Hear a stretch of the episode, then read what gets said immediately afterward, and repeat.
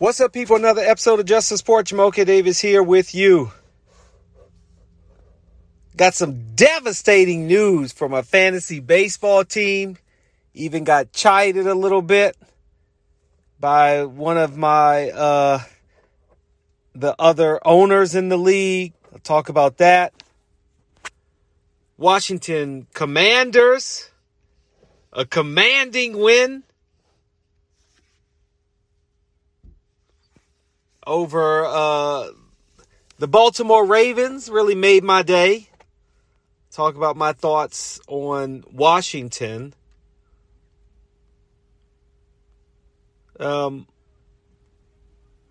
Staying in Washington, but switching to baseball. Stephen Strasburg, my picture that I've been waiting to save. That if you're watching this and you were on X when I shared it, the podcast, then you'll know. You know already. But the sadness that is the loss of Stephen Strasburg. We'll talk a little baseball.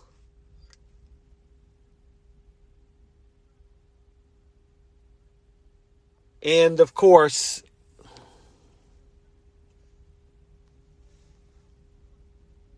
we've got one of the better stories, still basketball and tennis, as we look ahead to the U.S. Open. That's right, the last Grand Slam in tennis. We'll start with the devastating news. Shohei Ohtani! They announced that he is done pitching in 2023, but that he's going to continue to hit. But now he suffered a UCL tear. And this has been one of the most intriguing seasons for the Angels and Shohei Ohtani and what it means for the future for them. For me, in my draft, when I first joined this league, that was one of the key things for me, was to get Shohei Ohtani. I'm still not happy that Yahoo Sports made me select him separately as a pitcher and a hitter, when it should be one player, one position, but whatever. I mean, technically, I don't even know. Maybe that's a rule in Major League Baseball, that Ohtani has to count for both. That might actually be the case, and I'm wrong. But every season, I am willing to accept the fact that I am giving up two spots for Shohei Ohtani. I'm good with it. I'm 100% good with it. And I wish him the best, a speedy recovery. And maybe they need to shut him down for the season, because the Angels aren't going anywhere. But here's the thing. And I know that there was a lot of going back and forth about whether to trade him and to not. And this is the worst news for the Angels, because they should have traded him. I know they thought they were close to making the playoffs, but the Angels do not have anyone looking over them. They don't have a halo. And it has shown over the number of seasons before Shohei Ohtani.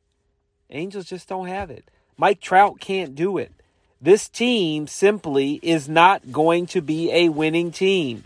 And now look where they are.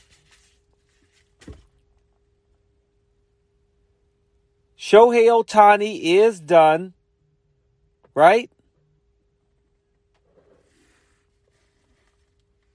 And now the Angels are done. I mean, I get it. The bottom line is the Angels were in really a no-win position. There's no win. It's a simple fact that what we are dealing with is a team that didn't want to give up on the most talented player ever in Major League Baseball. There's just simply no debate about it. But what they could have done if they had looked at what, I guess you could say maybe what Tampa Bay had done. But really, if you look at the Orioles, and I know I feel like I'm being close to home, and I guess you could say what Houston Astros did some years ago before they got caught cheating. But even the Nationals, look what they're doing with the young talent. They even extended Davey Martinez because miraculously, they are much closer to 500 than they probably ever thought they would be. And that probably is leading to some optimism in the Nationals organization. Rightfully so. And the Angels could have set up themselves for success. Because not only trading Ohtani, they probably should trade Mike Trout. And they chose not to. And look at where they are.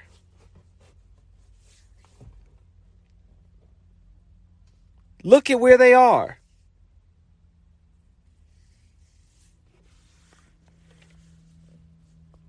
They're not going to make the playoffs.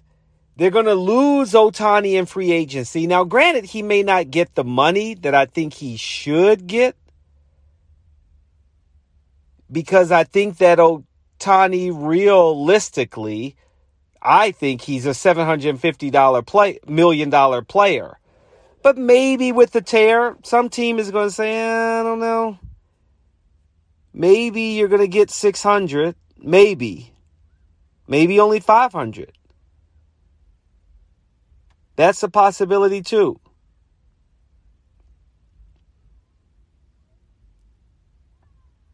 But I'm more concerned about the devastation for me.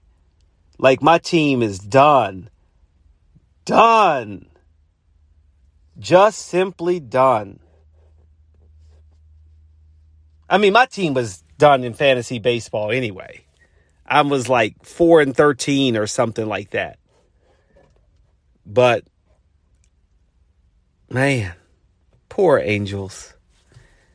Angels in the outfield, infield, they're just not good. They're just simply not good. What's not good for the Washington Nationals is Stephen Strasburg. He was a number 1 draft pick. One was on the Nationals when they won the 2019 World Series, which I thoroughly enjoyed. He got MVP honors.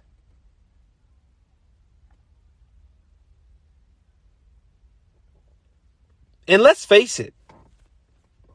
Look, it's easy to be critical of Stephen Strasburg, but it was injuries. He was always injured. So the criticism is, to me, different from, he never lived up to his expectations as a pitcher in terms of the talent level. When he was playing, he was good. But, he just simply couldn't stay on the field. That's the bottom line. He just couldn't stay on the field. And that's a problem. That's a big problem. And it became a problem for the Nationals that they signed Strasburg to that big contract. And he just never played. You notice I didn't say he didn't live up to it. He was a World Series MVP. And we as Nationals fans and Nationals employees and front office, his teammates, everybody can revel in the fact that they won a World Series. No one can take that away from them. So from that perspective, I am grateful to have been able to say that we had Stephen Strasburg on this team. But it also led to the dismantling of the Nationals because his injury, and then it was like, well, maybe not. And then all of a sudden, it's like they just kind of packed it in. We won the World Series. Let's just move on. That's how I felt Nationals ownership decided to make a change. They saw that Stephen Strasburg was never really going to be the same and that they couldn't win. And so, yeah, this was the end.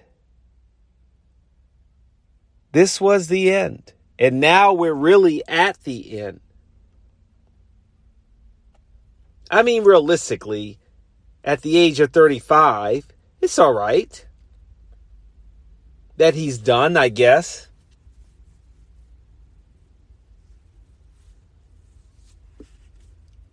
But to think when they showed a statistic that he has only thrown 528 pitches.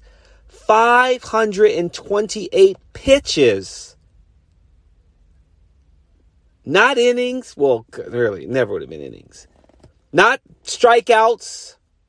Pitches, period. Since he signed the $245 million 7-year extension after winning the World Series.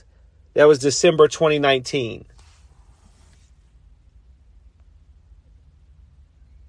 It's been sad.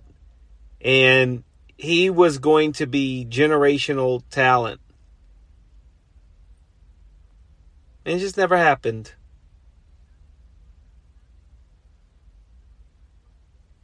It just never happened.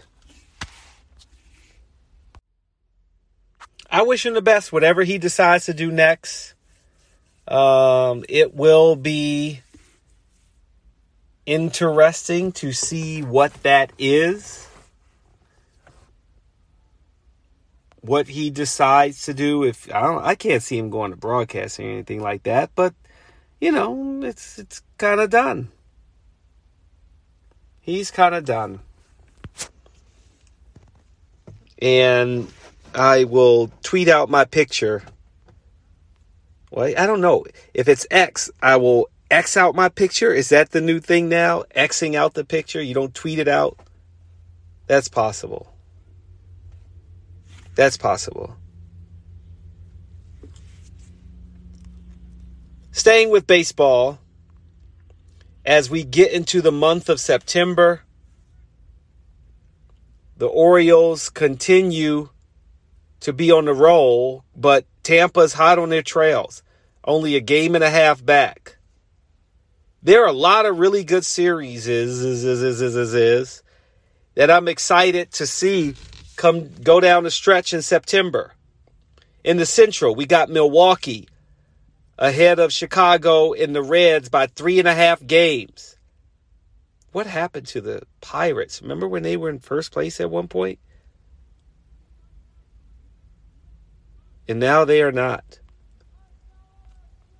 We've got in the AL West, Texas, Seattle, and Houston. That's going to be a lot of fun to watch. 3 teams separated by a game and a half.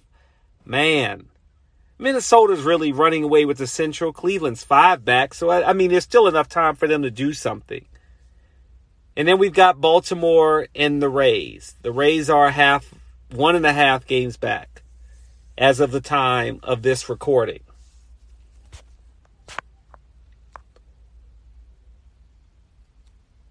As it relates to the wild card and what's going to happen, you got Boston, Toronto, Houston, Seattle, and Tampa Bay vying for the wild card. Yankees fell off. They're 1-9 in their last 10. Now they're 5 games below 500. When at a point, we could say the AL East was the more dominant division. But they're not anymore. But the National League wild card should be a lot of fun. You know, if you want to count San Diego, who are 6 games back of the wild card, but the other teams, you got Miami, Arizona, San Francisco, Cincinnati, Chicago, and Philly at the top of the list at plus 2.5 games. But 2 games really separate the wild card spot.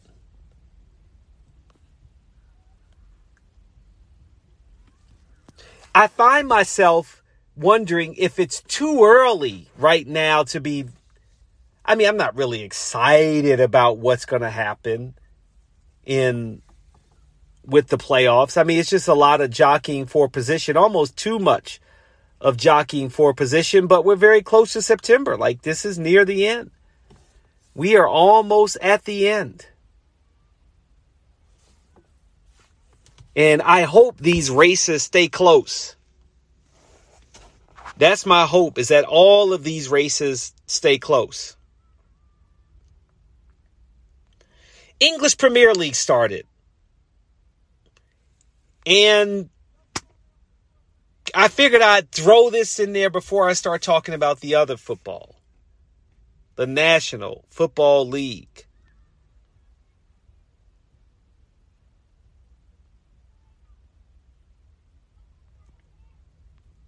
And I'm trying to get into it, but obviously it's very early in the season.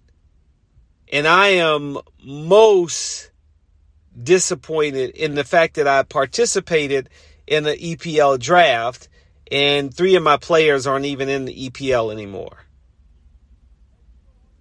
I just don't like it. And tables, all right, it is what it is.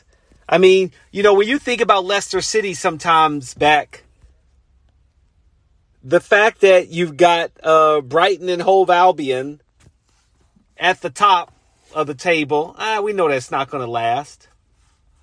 I don't like seeing Chelsea all the way down. It's a little early, but I wonder for those that follow soccer. I mean, look, we know, or football, we've only played a couple games, so we got a long way to go. But thinking how early, when you know a team is just not going to do good, that they're not going to do well. A good friend of mine who also roots for Chelsea is already like, yeah, I'm done with Chelsea. I know they're not going to be good this year. And I'm like, what? How do you know already? Come on. Give them some time. I'm trying to give them some time. I am trying to give them some time.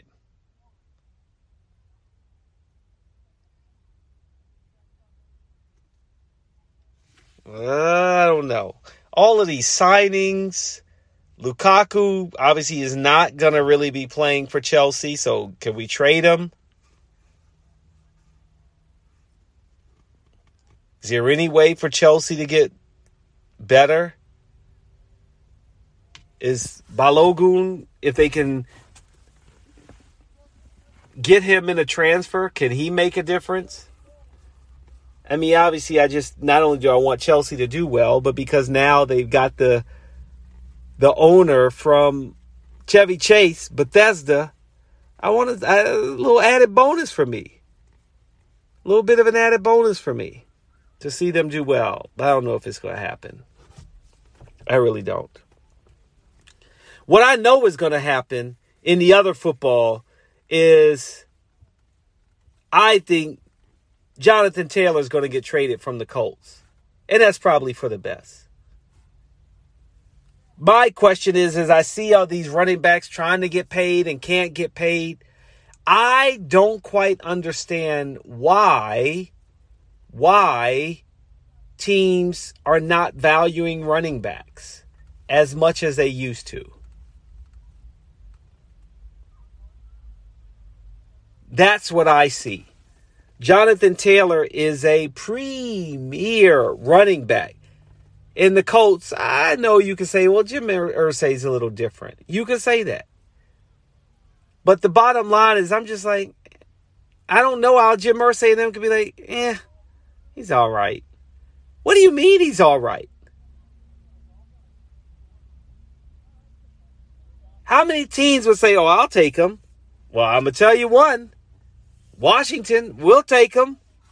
I don't know about that trade. Because, see, what's going to happen is you devalue. I'm talking about the Colts. On one hand, you devalue him, right? He's not worth it. But then you're going to ask for the world in a trade. That's what's going to happen with the Colts. Which, to me, again, doesn't make sense. Is he valued or not? Are running backs valued or not? I mean, I feel like they used to be right after the quarterback. They were the second most valued. It was the second most valued position. And now I feel like it's like a throwaway position almost.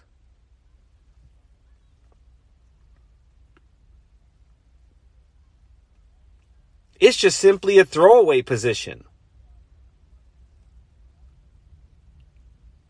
I don't get how it can be a throwaway position.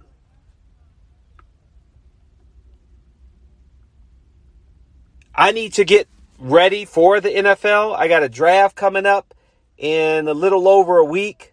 It's an auction draft. I can't be there in person, but I'm going to try to be there via Zoom, and I'm looking forward to it. But I need to pay attention to these injuries. Like now, Judy may be out for several weeks. Who's going to be starting QBs in a couple places? Cooper Kupp is Stroud worth taking as a sleeper quarterback? All of these things I got to think about. And who is that?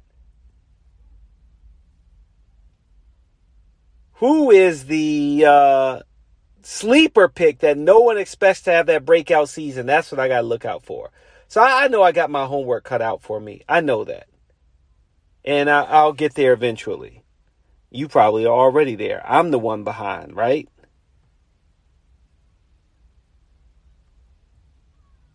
I'm the one behind. But I'll get up to speed when it counts most. That's what I like to say. What I like to see is cool things happening that kind of converge in sports. And Jimmy Butler gets it. He just gets it. Have any of y'all seen him as the ball kid for the U.S. Open? I mean, come on. He's just funny. He's a lot rolled into one as an enigma. I feel like on the court, everyone talks about his demeanor being so serious, and yet he does so many fun things like this. Seeing him run out on the court, doing his best Seinfeld impression with Kramer being a ball kid. I mean, that was just greatness. And then actually being a ball kid for Francis Tiafoe's match was just funny as we get set for U.S. Open. I'll make my predictions soon. You know, I think one big development that really, to me, sours the U.S. Open a little bit. I really wanted Djokovic to win. I'm all right, whatever. I mean, I'm not really a Djokovic fan, so I'm not really rooting for him. I was rooting for, I'd be curious if we're going to be able to see history of someone winning all four Grand Slams in one year. And that's been a while since anybody has done that. And now we're not going to get that, right? We're just simply not going to get that this year. Carlos Alcaraz. But can Carlos Alcaraz win two? Then all of a sudden the conversation will be, can Carlos Alcaraz catch Novak Djokovic? That's what it's going to be. Has Father Time caught up to Novak Djokovic? And I'll tell you what, the answer is no. Because Novak Djokovic, was a Cincinnati Open. But Novak Djokovic winning 5-7, 7-6, 7-6, that was big. Because he knows that people are thinking that Carlos Alcaraz is next. And I don't see it. I don't see that Carlos Alcaraz is next. I see that the talent pool in general is not as strong. And so realistically, everybody's only talking about those two players. That's what I see. But we are not going to get that second era of Nadal, Federer, and Djokovic all playing together. That's what we're not going to get. And on the women's side, it's kind of like some players are good, but it's missing a lot. Maybe that's why they need Jimmy Butler to come and be a ball kid, because they need some media attention. They need something. But they got my attention, and so it worked. And I was happy to see it. And I know he's probably not really going to be a part of the U.S. Open as a ball kid. We know that's not the case. But, we'll see if it's something that we can at least, have some fun with. That's the point, right? Is to have some fun. And Jimmy Butler knows how to have some fun in the work hard, play hard way. That's Jimmy Butler. The quintessential work hard, play hard. I promise to work a little harder to get more pods out. Maybe you could say I've been playing too much, doing other things, but I'll get there eventually. That'll do it for Just for Sport. I'm Jamoke Davis. Ciao for now.